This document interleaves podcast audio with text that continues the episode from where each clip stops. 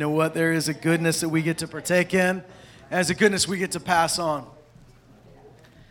The goodness of God doesn't just go towards you, it goes through you, right? When, whatever you receive, you can give. Jesus said, freely you receive, now freely give, right?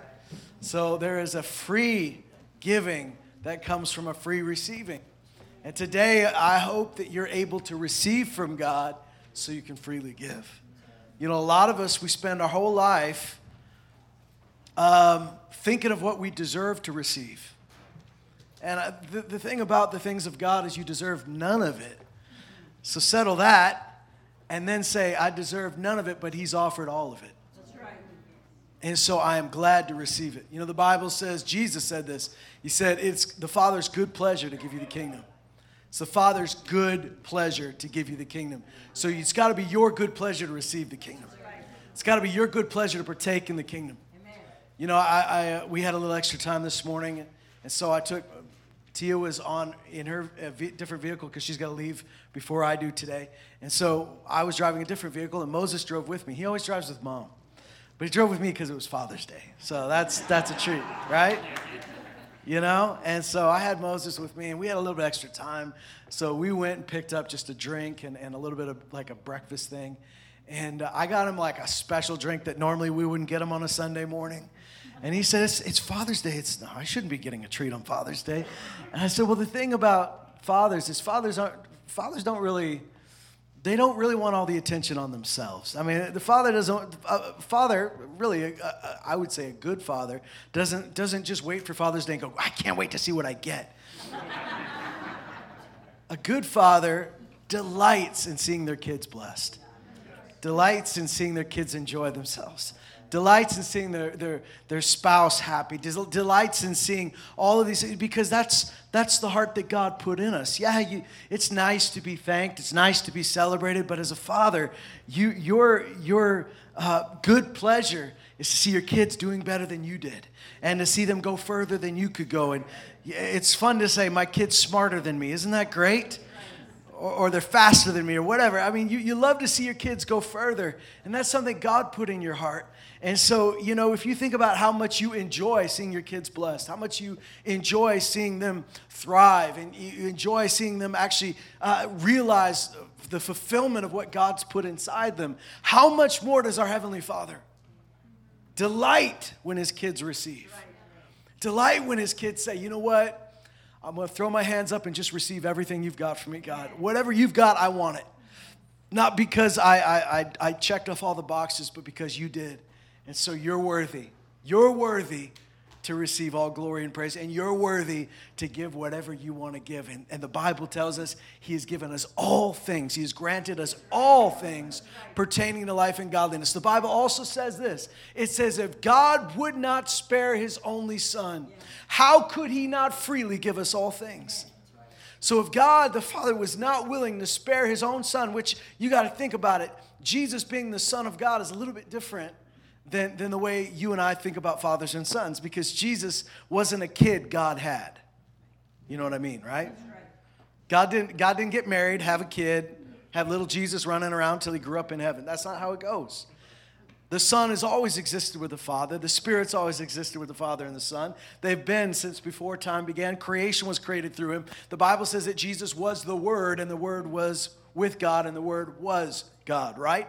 And so when we think of Jesus as the Son of God, we're not thinking God had a kid. We're, we're saying that, that, that Jesus is, is, is much part of God as the Father is, as the Spirit is. And so, really, though they're not, they're not interchangeable, the Father doesn't become the Son and the Son doesn't become the Spirit. The Son is always the Son, the Father is always the Father, and the Spirit's always the Spirit. And yet, all, all three, Father, Son, Holy Spirit, that makes God, right? And Jesus is God, and the Father is God, and the Holy Spirit is God. And so when you think of the Son, God gave Himself, God gave part of Himself for us. And if He would do that, the Bible says, if He would do that, if He would die in our place, if He would not spare even His own Son, how would He not freely give us all things? Because whatever you're asking for, you're not asking for what Jesus already did. Whatever you think is too much, it's not more than that. He gave everything. So I pray that we would receive it. I, this, this morning, I want to talk to you. We've been talking about the fact that Jesus is Lord, and, and we've been kind of zooming in and zooming out. When you zoom out to the fact that Jesus is Lord, there's this huge cosmic reality, this major uh, um, event that has changed the universe, which is described in Philippians chapter 2 when Jesus emptied himself of everything that he could have taken advantage of as God. He emptied himself, became a person like us, became took on the form of a bondservant or a slave, the Bible says, and he became obedient even to the point of death on a cross. Thank God, the Bible says, because of this, God highly exalted him, gave him the name that is above every name, that at that name, every knee would bow and every tongue would confess Jesus is Lord to the glory of God the Father. And when we talk about the fact that Jesus died and rose again, everything changed. The universe changed. Everything in our life is different because of the resurrection, because of the cross and the resurrection. And the Bible tells us he defeated death, hell, and the grave. He holds the keys. He, every power, every force, everything that's got a name is under his feet, is under his dominion. And we know that someday there'll be a day when every knee will bow. Right now, the world is still in a form of rebellion. And that's why things are still broken. But he'll make all things right. And so when we zoom out and say Jesus is Lord, there's this big, like the universe changed, everything changed when Jesus died and rose again, when he ascended to the Father, when he sent his Spirit, everything changed. But when we zoom in, we ask the question what does it look like for Jesus to be Lord of my life? See, I know he's Lord over all, I know he's Lord over the planet. I know he's Lord over every power that could be named. I know he's Lord. He's King of kings and he's Lord of lords. But is he Lord in my life? he certainly has the right to be Lord, whether you're surrendered to him as Lord you know what I mean? Or whether you're saying you're, you're in rebellion and going, well, you're not, nobody's the boss of me, you're not the boss of me. That's a different matter. And so today I, I like just to zoom in just a little bit on that fact that Jesus is Lord over my life. And so as we zoom into that, I, I want to talk to you about something because I, I think this is something that's missed often in modern Christianity.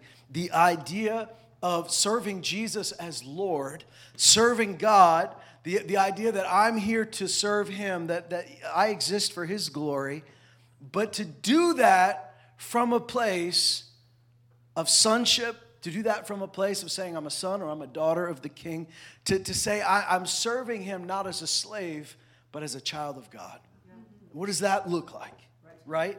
We're not an employee of God. You're not just his worker. The Bible does say we are his workers, we are his co workers. But it's different because we are co-workers with him the bible says co-laborers with him and we are working for him not, not as a, a, a servant or a slave that's never going to see anything from it but we are working for him as a son as a daughter that has entered the family business. That says there's, there's an ownership here. There's something important here. So i want to read you something in the book of hebrews. Turn there for a minute and um, i'm just going to read a quick passage here and then we're going to jump uh, into the gospels Hebrews, uh, God, God is comparing, in fact, the entire book of Hebrews is comparing one thing to another. So it's comparing the old and the new, it's comparing the imperfect and the perfect. It says, you know, we had good high priests in the old covenant, but they were imperfect. They died, they had their own sin to deal with. Jesus is the perfect high priest. It talks about, you know, the old covenant was a good covenant. God cared for his people. He he led his people, he was with his people, but we have a new and better covenant. So here we're seeing the, the, the um, comparison between Moses and Jesus. And he talks about Moses being a caretaker of the house of God. Moses being somebody that God said, you know, you are uh, uh, to be faithful in this. In Hebrews chapter 3, I'll just look it up in my Bible rather than this iPad here. But Hebrews 3 speaks of, of, of Moses' place and Jesus' place because uh, you have to understand, he's talking to Hebrew people. So when he talks about Moses, he's not just talking about Moses while he was alive, he's really talking about the law of Moses. He's talking about the old covenant that we were under and the faithfulness of Moses while he was alive. But, but look at this Hebrews chapter 3. Therefore, holy brothers and sisters too, you who share in a heavenly calling, consider Jesus Consider Jesus means Choose to think about Jesus. Put your eyes on him.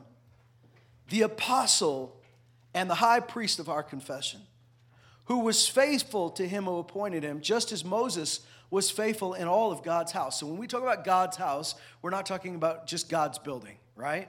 right. A house to us is a is is a edifice, a building, something we take shelter in. But when we talk about the house of God, we're not just we're not talking just about a building. We're talking about a family, a household. So you know when you'd say, um, you know, may you and your house be blessed. You're not saying like, hey, can, can the walls be blessed? Can the roof be blessed? Can the bathroom be blessed? When you, you're saying, may your house be blessed, you're talking about you and your family. That's right. Right? And so when Moses was faithful over the house of God, we're not just talking about the tabernacle, we're not just talking about a building, we're talking about God's family, God's people. Because one thing that God wants is family. Family comes from Him, right? You know, today is Father's Day. We're celebrating fathers, but we're really above that celebrating fatherhood. I had a conversation with one of my fathers in the faith who said, you know, Father's Day is a funny thing because, you know, fathers typically don't really want to be too, too celebrated. You know, you kind of want, you put the spotlight on somebody else. And I said, you know, for me, um, Father's Day, yeah, maybe we could be cynical and say it's just greeting card companies pushing this whole thing. But I think it's a good thing. Because I think, you know, if you think about why does God want to be praised? Is God so insecure? He's like, please say something nice about me. I'm having a hard time. Today's been rough. Can you tell me I'm good? Oh, thank you. I'm good. He knows who he is, right? Your praise doesn't change God's self esteem. God knows exactly who he is. He is perfectly confident in himself. And yet, it's good for us to praise, not because God needs it, but we need it. When we praise God, not only does, does everything come into its proper order, right? Everything comes into the, the, the place it's supposed to be. He's supposed to be up on top. But you think about it, God is goodness. Everything good comes from God. Every good and perfect gift comes from Him. There's nothing good that exists that's not Him, right? So it doesn't just mean He doesn't just have love, He is love. He doesn't just have goodness, goodness is Him. Like, so everything good emanates from Him, and that's why hell is such a terrible place. Not because uh, we, we, not because it's constructed to be terrible, but because in, in its nature, if God is absent, that's the worst thing you could have. And that's why heaven is amazing. Like I said before, it's not because there's a snow cone machine, it's not because there's roller coasters, it's because of the presence of God and God's will is always done. And when God's will is always done, everything's perfect. So if you think about it, the reason we praise God, when we're praising God, we are glorifying God and everything He is. We're lifting goodness up. We're lifting love up. We're lifting all these things. And when you glorify and praise God, those good things become the highest things in your life because He's the highest thing in your life. Broken things become mended Things out of order become back in order.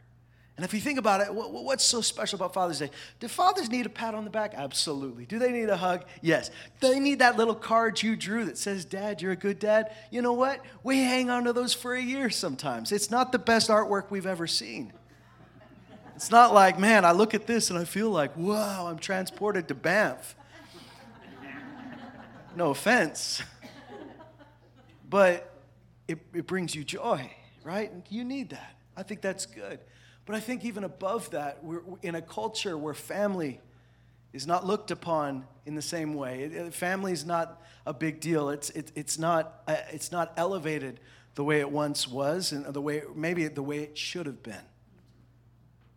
Where if you want to destroy a civilization, destroy a family. You want to heal a civilization, heal a family. In order to heal a family, you got to have fathers and mothers that are healed. Because if we are broken, we lead from a broken place. And maybe Father's Day is special not just because your dad deserves a pat on the back, I'm sure he does. But maybe it's even more special because we're not just honoring fathers, we're honoring the idea of fatherhood itself, which comes from God. In fact, Ephesians chapter 3 says that all it says, it talks about God the Father, from whom every family derive its, derives its name. One translator says it this way from whom emanates all fatherhood. The very idea of fatherly love comes from him. Everything that fatherhood is comes from him. Mothers and fathers alike, when we look to how to be a good parent, we have to look no further than looking at God. Everything about family came from him. He's a God of family, right? So these are the, this is the language he, he tells us. Jesus always prayed. If you look at every prayer that Jesus prays, he says, Father. And when he's taught us how to pray, how did he tell us? Our Father. He doesn't just say, pray to my dad, pray to my father. He says, pray our Father. That's the first thing. When you start with the idea of God as Father, that is starting on the right track. And so if we pray, Father, how many of you pray and you, you start your prayer like, Father, when you pray? That's good. That's how Jesus taught us to pray. He taught us to pray to the Father in His name. And He said, Whatever you ask of the Father, I'll, it'll be done for you if it's done in my name. So, all right, so this is how I'm supposed to pray. Then, then if that's how we're supposed to pray, that's how we're supposed to live. And I want to go back to this Hebrews 3 and we'll keep reading. But watch how it says that, that, that Moses was faithful over the house of God. For Jesus has been counted worthy of more glory than Moses, as much more glory as the builder of a house has more honor than the house itself. So here we are talking about the building, but he's also not just built the house, the, the edifice, he's built the family of God. For every house is built by someone, but the builder of all things is God. Now Moses was faithful in all God's house as a servant to testify to the things that were being spoken later. But Christ is faithful over God's house as a son. And we are of his, we are his house, sorry. We are his house if indeed we hold fast our confidence and our boasting in our hope. So Moses was faithful, but Moses was faithful like an employee is faithful. Moses said, I know I should do this. He's God. I serve God. It's my joy to do this. Moses was faithful as a servant, but Jesus was faithful as a son. That's different, isn't it? You watch how Jesus lived. Jesus didn't just say this. I'm, he didn't say, "Well, I'm going to do this or else." If I don't do what the, if I don't do what God says, I'm afraid He's going to strike me down. Or he didn't say, you know, I, I, I mean, I, have got to serve him. I don't want to face him on that day and, and, and, and not hear a well done. No, Jesus always talked about the reason I do what I do is because I know my Father is with me and I know he's pleased with me. And I don't do anything unless I see him do it. And I don't say anything unless I hear him say it. He said in his arguments with those that were pushing against him and were trying to claim that he was demonic or that he was, he was of, of, a, of a cult he responded back to them and said, You know, I know who my father is, I know where I've come from, and I know where I'm going. Mm-hmm. He said, My father is always pleased with me, for I always do the things that are pleasing to him. He said, I know my father is always with me. He knew he was loved by the father. And everything he did started from that place. Before Jesus started his ministry, I mean, can, can we just think back to when his ministry began? The beginning of Jesus' ministry on earth. Now, he lived a good life up to that point. But the Bible tells us that the beginning of his ministry began with his baptism. And when he was baptized by John the Baptist, the Holy Spirit came and remained on him. And everything he did, he did with the Holy Spirit, right? But when the Holy Spirit came, something else happened a voice came from heaven. This is my beloved Son, in whom I am well pleased. Before Jesus did any miracles, before he died on the cross, before he taught anything, before he preached any great sermons, before he did anything for God. Now he had served God all his life from the time he could he could he could think as a child to the time where he was able he, he was he was perfect right? He was sinless. He loved the lord. He served in the tabernacle. But but i want you to see before he did anything of those messiah things that we're looking for god says i love him and i'm pleased with him. Now we hear that about jesus and we go that's right. Jesus is perfect but do you believe that God says over you, You are my beloved, and you please me. Okay, so all right, we can accept that He loves us because we've been seeing that. The Bible tells us so, right? We know that. Whether we know it, know it is a different question, but we'll at least say it. I remember being in a Bible study. We, we, were, we were meeting um, on the, the, uh, the new part of the reserve of Makwesagaigan, and we were in someone's house having a Bible study. And we were reading through the book of Psalms, and we were reading about how uh, David was talking about how you know the Lord delighted in him, and in fact, the Psalms and Proverbs uh, you'll see it from time to time. This idea of, and you see it in the book of Hebrews as well. You see it in James, but this idea that if God loves you, He'll correct you. If He loves you, He'll discipline you. If He delights in you, and so in fact, He talks about this moment where he, talks about correction, and He says, "Because He delights in me." And we went around the circle and we said, How many of you think that God really just delights in you. That He just, I'm not talking about love, I'm talking about He likes you. He, you're pleasing to Him, He's pleased with you. Everybody just kind of kept their hands by their side, looking at the first one to raise their hand, like it was like it was a Mexican standoff. I don't know. I don't have to ask the Dominguezes whether Mexicans actually have standoffs like this. no, not anymore. All right, cool.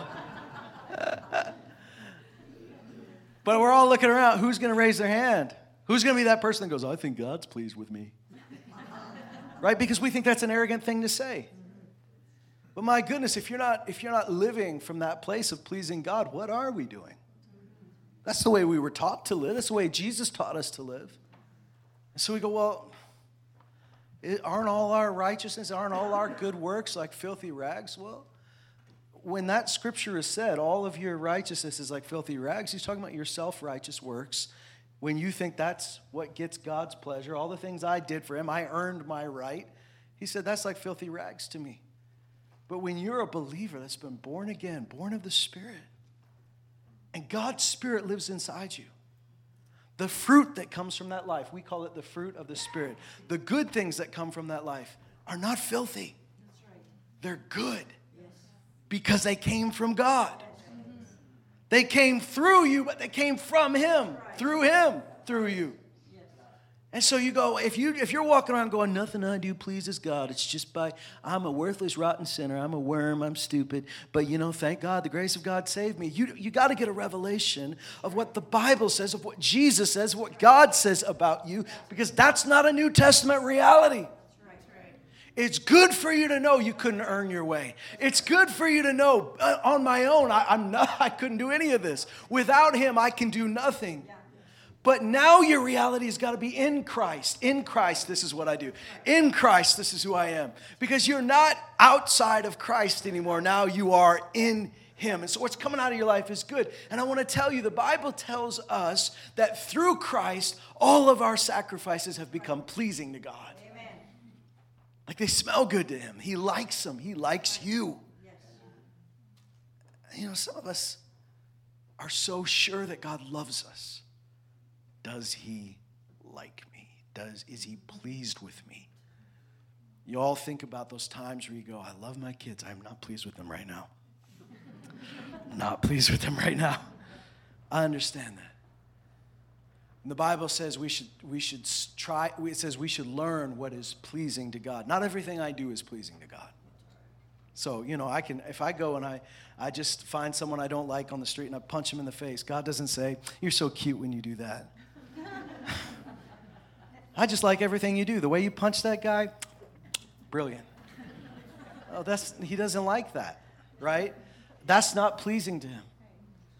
But am I pleasing to him? And if I'm pleasing to him because of what Jesus did for me, then I'm going to do the things that are pleasing to God from that place of being pleasing to God. So, can you imagine God saying over you, This is my beloved son, this is my beloved daughter, in whom I am well pleased? I want to read you something from Luke chapter 15. And many of you know the story of the prodigal son. There's actually three stories that go together in Luke 15 the parable of the lost sheep, the parable of the lost coin, and the parable of the lost son. What do you, what's the common theme there, guys? Something's lost. The other thing that's common is when you read all three of them, there's a phrase at the end of all three rejoice with me. Do you remember who Jesus was talking to when he told these parables? He wasn't talking to his disciples, he wasn't talking to the sinners, he was talking to the Pharisees. Now, the Pharisees were sinners, they just were fancy sinners. They were dressed up sinners. They were sinners doing acceptable sins, which is just as dirty, but to God, but not to us. And so they were upset that Jesus was being a little too nice to the people doing the obvious sins. You know, we, we become arrogant about the things we're not tempted with, right? Yeah. So if you've never if you've never done drugs in your life, it'd be very easy for you to be arrogant about somebody that struggles with addiction because you've never dealt with it. So you think, well, psh, I would never do that. Well, what is it that you are wrestling with? What is it that you've had to overcome that maybe wasn't so easy for you to overcome? and that you needed the grace of God to help you overcome, the mercy of God to help you overcome. And understand you talk differently about that because you know what it's like. So, arrogance is never welcome. You know, that's never something that's going to help anybody. That humility was saying, we need, we need Jesus. We need his grace. We need his blood. And so the Pharisees, uh, they, they didn't understand how much mercy they needed but they understood that this, these, these obvious sinners were doing things that were obviously wrong. And so when Jesus would eat with them, you know, and you remember, you've read the stories. When Jesus ate with them, he didn't say, I just love what you're doing when you go out and sin. I wish I could go with you. I can't. I'm the Son of God, but I would if I could. He doesn't condone any of that behavior, but he embraces them. And when he embraces them, they're changed by it. Zacchaeus stands up and says, I'll pay back multiple times what I've stolen. I mean, Zacchaeus was not empowered to sin more, he was empowered to overcome sin by being with Jesus. It changed him. That woman who was about to be stoned, it changed her. And so there's, there's this being with Jesus changes us. And, you know, it didn't change everybody. Some people walked away saying, I, I refuse that. But, you know, Jesus didn't stop eating with people, being around people, loving people. And the Pharisees were quite upset. And here's what it says in, in, in, Luke 15 it says, The tax collectors and the sinners were all drawing near to hear him. and the Pharisees and the scribes grumbled, saying, This man receives sinners and eats with them. Now, this is a, this is a crazy thing. They're drawing near to hear him. Like, these are people that, you know, and I get it why the scribes and Pharisees are a bit offended because they've been trying to teach these people for how long? And nobody wants to come to their sermons. Mm-hmm. Now the people that never showed up at church are flooding to Jesus. And they're going, that, that, that makes sense that they'd come to him, right? This man receives sinners, he eats with them, and they're offended. And Jesus tells three stories. He tells a story about a lost sheep, and he says that the shepherd would go away and he'd leave 99 just to find the one. And then when he found the one that was lost, he comes back and he says, he tells all his neighbors, rejoice with me. The, the one that was lost was found. So the Pharisees are supposed to hear that and go, we should rejoice that lost people are being found. Mm-hmm. And then he says, there was a woman who lost this very valuable coin. And there's a lot that goes into why that coin was so valuable. But he says, she lost this coin. And when she looked for it and looked for it and looked for it, she couldn't find it. And then she finally found it. And she called all her friends and said, come over. I found what I lost. What I've lost has been found, so rejoice with me. And her friends come over and rejoice.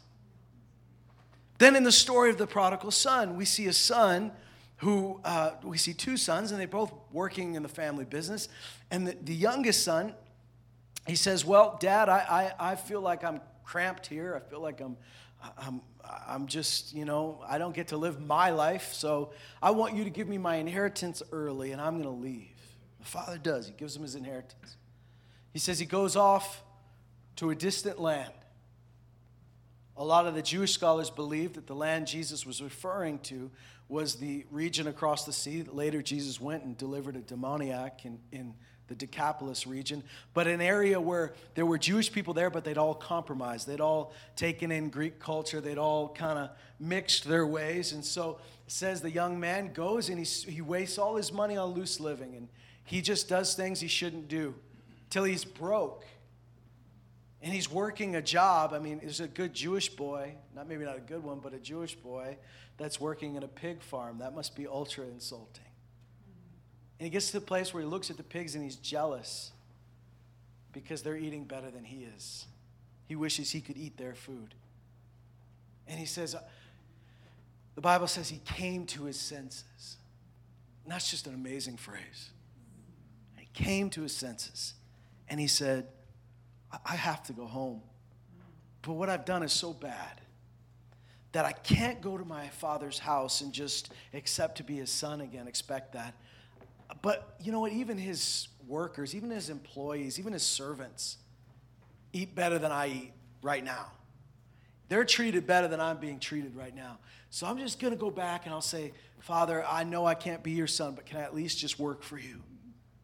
Can I, can I, can I just work in your house? Can I just be a servant? And the Bible tells us that the father met him far away from the house. We've talked about this how in their culture, the further away you went from your house to meet somebody, the more honor you gave them. If you didn't care who it was, you'd let them come to your door. But if it was an important person, you'd go out and you'd meet them on the road. And the further you were willing to go out, the more important they were. And the father is waiting out on the road. Doesn't make his kid come to him. He runs to his kid, embraces him. As stinky as he is, as dirty as he is. And his kid starts to tell the, the, he starts to recite the speech that he's got prepared. And he says, Father, I know that. And his father stops him tells his workers go get this get this boy clean clothes put a ring on his finger which you don't put a that ring is what you'd go to do business with that ring was like this is my father's ring. That's like the company credit card. This means you have authority. I would have given the kid probation right? You don't get the ring for a while. Right? I saw your bank balance. It's zero it's minus 500 you don't get to have this ring yet. Yet the father gave him a ring. Put clean clothes on him, put, put all this on him. And then he says, Go kill the fatted calf, the one we've been saving up. Let's have a party. Let's have a feast. For my son was dead, now he's alive. He's lost, but now he's found. And I want to pick up at the second half of this story. In Luke 15, 25, and the older son was in the field. As he came and he drew near to the house, he heard music and dancing. He called one of the servants and asked what these things meant. The servant said to him, Your brother's come, and your father has killed the fattened calf because he's received him back safe and sound. But he was angry and he refused to go in. His father came out and entreated him, but he answered his father, Look. No good response comes from starting with look or listen. Look, these many years I've served you. I never disobeyed your command, yet you never gave me a young goat that I might celebrate with my friends. But when this son of yours came, now watch the language. Not when my brother, this son of yours. He's not my brother, he's your son. When this son of yours came, this whole time you've done nothing for me, but this son of yours came who has devoured your property with prostitutes. You killed a fattened calf for him. And he said, His father said to him, Son, you are always with me, and all that is mine is yours. It was fitting to celebrate and be glad, for this your brother was dead, and he's alive, and he was lost and is found. Watch the difference in language. First of all, the father comes out and entreats the son. Father's looking around going, somebody's missing. And he comes and he says, Come on in. Let's come, come, come celebrate with us. But the brother is angry. And watch his language with his father. All these years I've worked for you. You didn't give me anything. So his relationship with his dad is all about all the things I've done for you. I deserve something. That kid doesn't deserve anything. I deserve something. And this is the broken nature of man made religion and self righteousness. Right. Remember, most of the time when we read the story of the prodigal son, we read it from the place of the father or we read it from the place of the prodigal, but this parable was told to the older brother. The older brother is the point of this whole parable because he's talking to the Pharisees. He's not talking to the dad. He's not talking to the, the son that went away. He's talking about the son that went away, but the Pharisees are mad because the sinners are coming to Jesus. The older brother is mad because the younger brother is getting a party. So the whole point, the parable of the prodigal son, is really the parable of the older brother. Now, it's good that we see it from the perspective of God. It's good that we see it from the perspective of maybe you saying, I was the prodigal son that deserved nothing and I came to my father and he received me. Though you should see it from all those angles, those are all good. But let's not forget, Jesus is talking to older brothers. He's talking to those that feel they're too good for this. And watch, watch their attitude. First of all, watch how the father talks to his son. He goes, Son. He starts his sentence with son. He centers it back on relationship. Watch how the, watch how the son talks to his father. Look. Doesn't say dad, doesn't say brother. This is a business relationship. We Christians have to guard our heart from the deadness of man made religion and self righteousness, where we say, Look, I read the books, I did the steps, I've done this, I've done that. How come you're not blessing me? I've done all I should do. And you begin to think that God's blessing is because you've done the right things, rather than God's blessing is because He's good. Yeah. And you begin to say, I deserve this. Why are they, why are they getting? I mean, they just got saved. Why are they getting this? Why am I not getting this? Why are they being elevated? Why am I not being elevated? Why is the Lord blessing their business? And why is my business faltering? And we have this attitude I've done all the things. And we relate to God like an employee to an employer rather than a son or a daughter to their father. And what does the father say? The father doesn't say, Well, you do good work, but you could work on these areas. No, the father says, Son, you've always been with me. Everything I have was already yours. Man, when you, you hear that revelation, everything I have is already yours. You just had to ask. Look, look at the older brother. When, when he says what he wants to do, right? The younger son is getting to party with his dad. The older brother's in the field. And when he, when he tells his dream, his dream is that he gets a party with a goat or a cow or something. And he goes, Here's my dream that I could party with my friends. Notice dad's not invited to his party. Me and my buddies are going to do our own thing. That relationship is so broken that he doesn't realize how broken it is. He thinks the only way he could break it is if he went off and did the obvious sin like his younger brother did. But he's, he's, he's, he's entered into an even worse sin, which is the sin of the hardness of heart and unbelief that now says, I, everything I get from you, I've earned. You owe me this. And how many times have we inwardly thought that to God? You owe me. That when we say Jesus is Lord, we think that somehow our relationship with God is because I'm doing all the right work, I've made this relationship right. I've made it right because I did the right things, rather than Jesus made it right through the blood of his cross. And now, because Jesus made me right. So, when we say, You made me right, I'm right with you, what are we talking about? Righteousness. Jesus made us righteous. Because Jesus made me righteous. I could have done all the right things I knew how to do and I still wouldn't have been righteous. But Jesus made me righteous. Now I should and can live righteously. Right? Because an alive person can be alive. Dead person can't pretend they're alive. Dead person can't act alive, but a living person can. Your dog can can, can do all the tricks where they walk on their hind legs and act human, but nobody goes, Is that actually a human? My mom taught our dog, the, uh, the family dog, the trick, uh, Praise the Lord. So Bubba, which was our family dog, because my parents are from the South, Bubba would, Bubba would stand on his hind legs and put his paws in the air and jump up and down. And, and she'd say, Praise the Lord, Bubba. And Bubba would do that. Nobody walked in the house and goes, Your son grew hair. That's a short human you have there. Nobody's fooled by that. A dog can sort of try to do their best impersonation, uh, impression of a, of a human, but no, they're not fooling anybody. And it's like before you came to Jesus, you could do your best impression of a righteous person, but you never really could do it. Now, because you've been born again, now you're a new creation. Now you were not righteous, but now you are righteous. Now you can live righteously.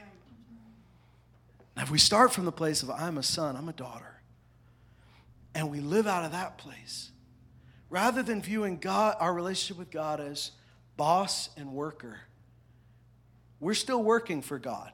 Yes. We've got a job to do. Yes. We've got a field to work in. Yes. We got a family business to work in. Yes. But we're working there as the kids. The kids that have been given an inheritance in this business, in this kingdom. Kids that have a stake in what happens. Jesus said this. Jesus said, I'm not calling you servants or slaves anymore. I call you friends. And he tells you this. He says, This is the difference. A slave doesn't know what his master is doing. And he begins to tell them how he's revealing things to them. The Holy Spirit's going to show them all things, he can disclose all things. You think about it.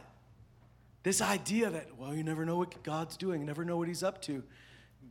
Yeah, his ways are higher. He's much more complex than you.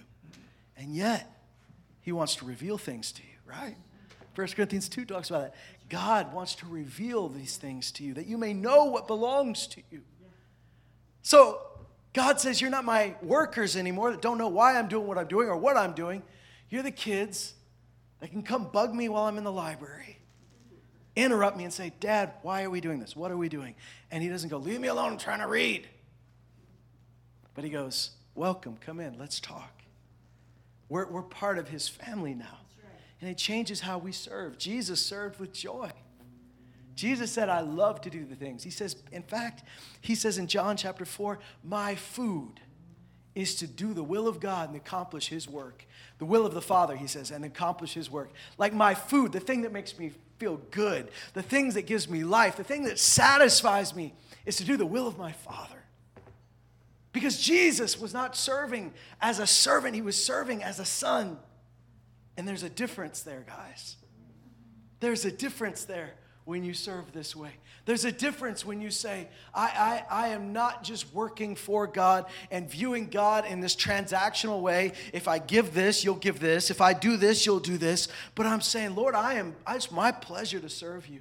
I love Eric Liddell's quote. I've quoted you this many times, but Eric Liddell, who was a missionary to China, but also one of the fastest men in the world when he was alive, uh, ran for the for the uh, uh, for the UK for Britain in the Olympics and won. And he said, "When I run, I feel His pleasure." When I do what I'm created to do, I feel the pleasure of God. And that changes how we work for God, right? Because we're not working as workers, employees, we're working as sons and daughters who have an inheritance, who know why we're doing what we're doing, who have a relationship with God, who can say, Father, I need help, who are not working to please God, but working from, we are working to please God, but we're not working in order that we might be pleasing to God. We are already pleasing to God. So now we want to do the things that are pleasing to God. I just want to wrap it up with a couple more thoughts. I was I was in a group of pastors. We were sitting down reading the Bible together. And we were talking about God being Father. You know, God could have picked a lot of things to call himself. Why did he pick Father? Because for a lot of people, that, you know, you think about it, a lot of people, that name's got a lot of baggage to it. We've talked about this before. I've preached in places where the moment you say God is Father, everybody kind of like clenches up because they didn't have good relationships with their dad. So it's complicated. And what we could do is we could avoid saying Father God and we could pick another word. But you know what I think? I think God picked that word on purpose. Not just because it's a word, but because it's who He is.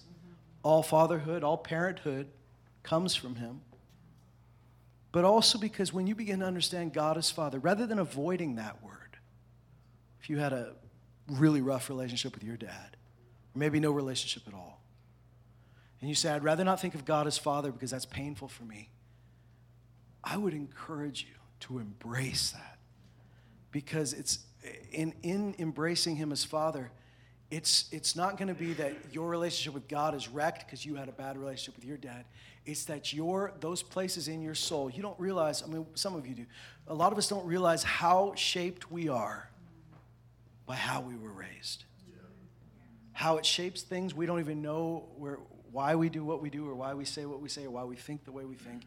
And it's not some, you know, overpaid shrink that made up, well, let's think about how you were raised. There's truth in that.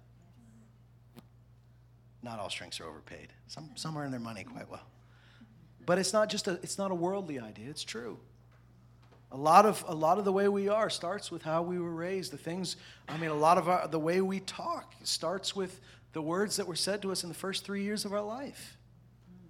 Some of us go, some of you go, well, I'm hopelessly messed up. But I, I want to tell you that when you begin to understand God as your Father, He doesn't avoid that. He, in fact, goes straight to that. And that thread that you begin to tug on, that thread of God as the Father in your life, will go to the deepest place in your soul. Maybe it's the deepest place that's the most damaged. Maybe it's a place that's very healthy. But God as Father is going to go to that very place that, that was shaped at a very young age, and He's going to be able to heal those places. He's going to be able to reform those places. And He's going to be replace what your dad couldn't be or wouldn't be with who He is and your mom too. And God begins to heal that place in your heart that's been wounded because He is a good Father. And so rather than avoiding that, saying, Well, I'm not going to use Father God, I'm not going to think of Him that way because I don't like that relationship, embrace it and say, My, my idea of Father is, whole, is very, very broken. So, God, I need you to reform what a Father is in me. Fathers, happy Father's Day. I want to tell you something. In order to be a good father, you first have to learn how to be a good son. When you understand how to be a son, you'll understand how to be a father. Some of us, some of you just might say, I didn't have a chance to be a good son. I didn't have that relationship with my dad. This is the good news, is that God is what we could never be. The Bible says he's the father to the fatherless. He's the husband to the widow. He brings the single and the lonely into families. God is a God of family. So we're in this group of pastors and we're studying the Word of God. And one of our pastors bravely began to talk about the fact that when he was a young man, and he, we all kind of identified with this uh, on some level. But he said when he would work with his dad on, on cars, his, his, dad taught him how to work on the cars, but his dad knew a lot of things he didn't know. And sometimes as dads, we don't know what our kids don't know. So his dad would say, Go, go grab this tool. And how many of you remember that moment of panic when your dad would say that? I remember that. I remember standing around for 15 minutes, 20 minutes while dad needed something. I'm waiting for me to be useful. But he wanted to be with me, so he wants me to, you know. But I remember, you know, uh, standing, you're standing in my light. Sorry, I never, I'm always in the light. I don't. go get me, go get me a, go get me a 5 eighths tool. Oh, a 5 eighths. You know, you're just guessing at stuff, right? What's a crescent wrench? I don't know what a crescent wrench is. You're, you're, you're, you're you know, and he, my, my, my fellow pastor talked about this panic, this fear, because his dad was very short tempered. So if he got the wrong thing, his dad would yell at him. Wasn't physically abusive, but was very verbal. So he was just terrified to get the wrong thing. And he said, It's taken me all these years to realize. I took my relationship with my dad and I applied it to God. He said, I'm terrified of doing the wrong thing. So I'd rather do nothing and not do the wrong thing than take a risk and say, you know what, Lord, if I'm doing the wrong thing, you'll fix it. he said, I spent most of my life being terrified as God of God because I was terrified of my dad. Everybody in the room, you know, I had a real good dad. My dad was a good father. He said to me, My dad wasn't a great dad to me. I, I, didn't have a good relationship with my father. So I don't really know how, Jonathan, I don't really know how to be a dad. And I've told you guys this before. He said, I don't really know how to be a dad, but God's teaching me. So I'm doing my best. That's all you can do. But I, everybody in the circle, all of us men at least, we all identified with it. I, I know that feeling of just being terrified of doing the wrong thing and putting that on God. And when you see the wicked and deceitful, ser- the sluggish servant in the parable of the talents, he's the one who says, I was afraid of you. I knew you really good. I didn't want to do the wrong thing, so I buried what you gave me. And Jesus says that's the one guy that gets rebuked. The other two took a risk. And when you know that you're safe in that relationship, you know that God has, has um, put you on this planet for a reason. You know you are reborn in Christ. You know you are filled with His Holy Spirit. Then there's a bravery that comes. In fact, the Bible says because of Jesus, because of what He did, we boldly enter the throne of God. We boldly ask for what we need. There's a boldness that comes from righteousness. Not self righteousness, but the righteousness of the blood of Jesus. The son comes in the library and says, Dad. The son walks into the garage and says, Dad, I need your help. The employer says, the employee says, I don't know if I want to bug him.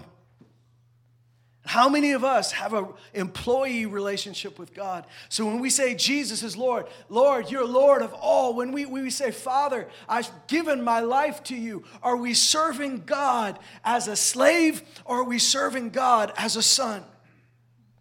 And I want to tell you, every writer of the New Testament letters, Paul, Peter, John, Jude, every one, of James, every one of them calls himself a bondservant, a slave of God. But they all talking about being a son.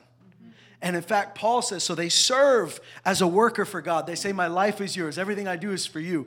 But Paul says, we have a spirit, not of slavery that leads to fear, but we have a spirit that cries out, Abba, Father. It's a spirit of adoption that says, Papa.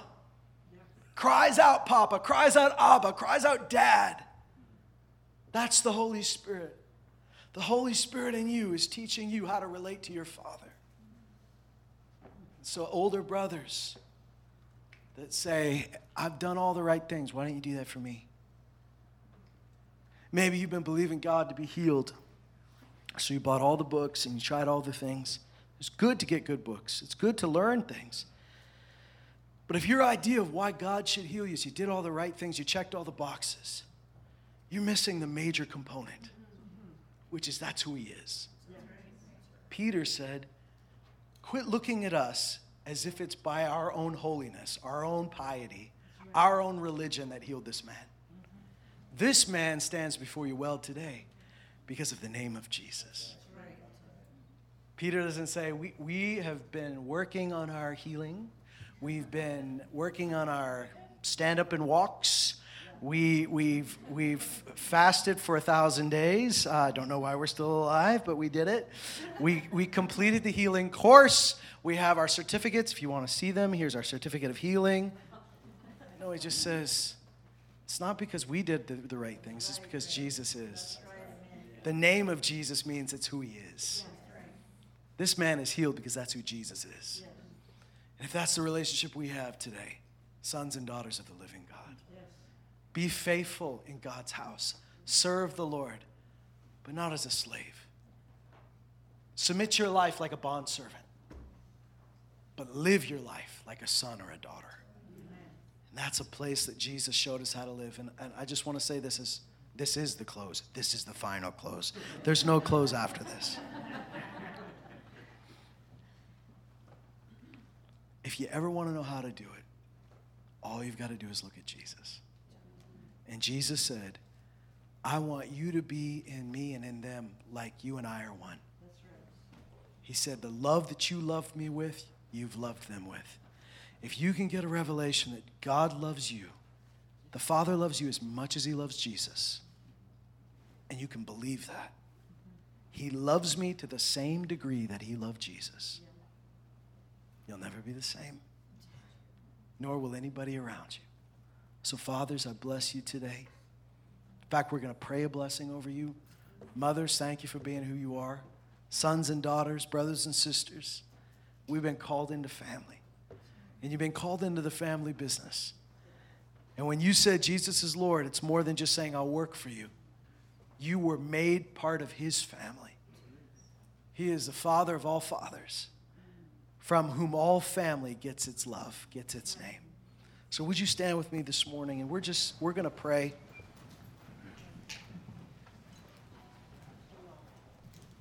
We're going to bless the fathers in the room today because I know that God has um, put something big on your life. Some of your kids are grown, some of your kids are still young. But either way, the house of the Lord needs fathers. Canada needs fathers. The body of Christ needs fathers. We need fathers, we need mothers, we need sons, daughters, brothers, sisters. But family is God's idea, He shapes everything around it. I want to talk to you, dads, for a moment about just what we've said already. That in order for us to be good fathers, we need those places deep inside of our own hearts to be healed. You need to be able to let God address things. You know, you don't need to address every little moment of your life, but God knows what needs to be addressed. God knows what needs to be healed. God knows what needs to be made right. I remember one moment trying to teach my son. He was just a toddler, and I had this fear that he'd run into the road and I'd call him, Moses, come here and he just wouldn't obey me, and it would be dangerous. He could be hit by a car. I didn't want that to happen, so I wanted him to learn come when I say come. He was just a little guy, and I kept, I was in the room with him, just, Moses, come, Moses, come, and he wasn't getting it. I was so frustrated because I wasn't frustrated because I didn't like him. I was frustrated because I didn't want him to run into the road and get hurt. I wanted it to save his life. Rather than trying to teach him out of love, I was teaching him out of fear. And Moses could sense my frustration, my raising of my voice. And it got to a point where, after that, when I'd say, Moses, come here, he'd, he'd act sort of afraid, like he thought he was going to get in trouble. And that broke my heart. When your little son thinks he's in trouble when you say, Come here, that's a sad thing for a dad. You want your kid to want to come to you, don't you? I just thought, boy, I've messed this kid up. He's only been here for a couple years. I've already messed him up. I already broke him. First try, I broke him. it was so beautiful is it didn't take long for that to heal. You, you correct the behavior, your own behavior. I corrected the way I related to him and spoke to him and tried to correct him. I corrected him. He did need to learn that lesson, but he didn't need to learn it from my place of fear. He needed to learn it from a place of love and patience. And he got it. Now, if he runs in the road, he comes back when we say, Moses, come back. He's always been a kid. It's been very easy to parent him. He's, he's very he's obedient. He's, he's brave. He's all those things. But at the time, I was just like, I've messed this kid up. And it's amazing how God can fix what you've messed up. And dads, I want to tell you, you've not messed anything up so much it can't be healed. It starts with saying, I'm going to do it differently now. Even if your kids are out of the house, I'm going to do it differently now. Lord, teach me how to be a good dad. Teach me how to be a father that you are. And if this is still your attitude, when the Lord says, Come here, you go, I'm in trouble. Then I'd like you to let God heal that place in you as well.